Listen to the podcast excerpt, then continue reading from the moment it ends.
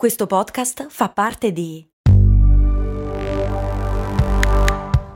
Voice Podcast Creators Company. Se a volte ti senti così, ti serve la formula dell'equilibrio. Yakult Balance, 20 miliardi di probiotici LCS più la vitamina D per ossa e muscoli. Grazie a Massimiliano, l'ultimo patron di Cose Molto Umane, che come gli altri Patreon rende possibile la trasmissione. Cose molto, cose molto, cose molto umane.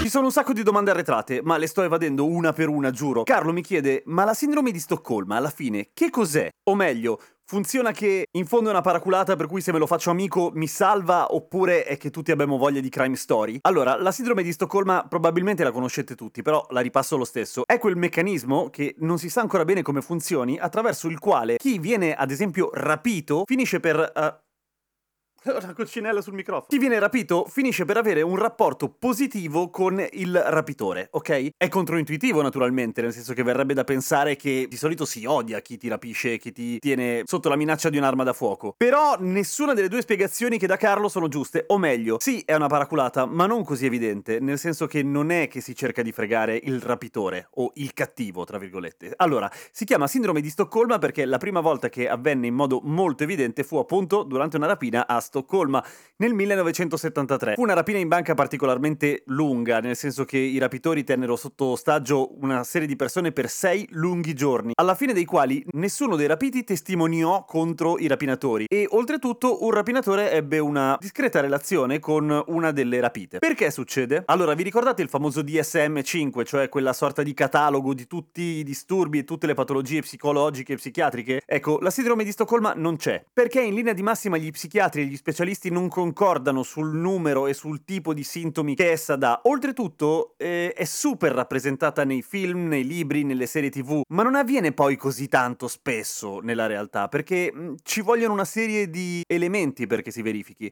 Intanto la maggior parte delle volte in cui è accaduto si è visto eh, accade durante rapimenti piuttosto lunghi. E poi in realtà ci vuole, non dico una particolare simpatia, ma quantomeno una gentilezza da parte dei rapitori, un po' per tipo Casa di Carta, se l'avete visto. A me non piace. Quello però su cui sono tutti concordi è che non è considerato un disturbo psichiatrico, ok? È una situazione che si crea, non sempre, a volte, in alcuni casi. Ma perché c'entra con la sopravvivenza, come diceva Carlo? Non è la sopravvivenza del tipo che se io lo tratto bene, allora lui tratta bene me. Cioè, sì, si stabilisce un legame, ma non è così diretto la ragione. E la ragione più probabile è che una situazione di stress tale come trovarsi per giorni interi con la propria vita in mano a qualcuno di cui non si sa nulla e ragion per cui non sappiamo nulla di quello che sarà il nostro destino, è incredibilmente pesante per noi, ok? E qualsiasi espediente per farci stare meglio lo utilizzeremo a livello inconscio naturalmente. Odiare non è gratis, è estremamente faticoso, soprattutto se non possiamo fare nulla. Ragion per cui è un espediente per sopravvivere, nel senso di non impazzire, quello di stabilire un legame con il rapitore. Non lo odiamo, troviamo delle ragioni per cui alla fine il nemico di solito è la polizia, ad esempio, e non il rapinatore perché lo sta facendo per una buona ragione, perché è povero, per fottere il sistema.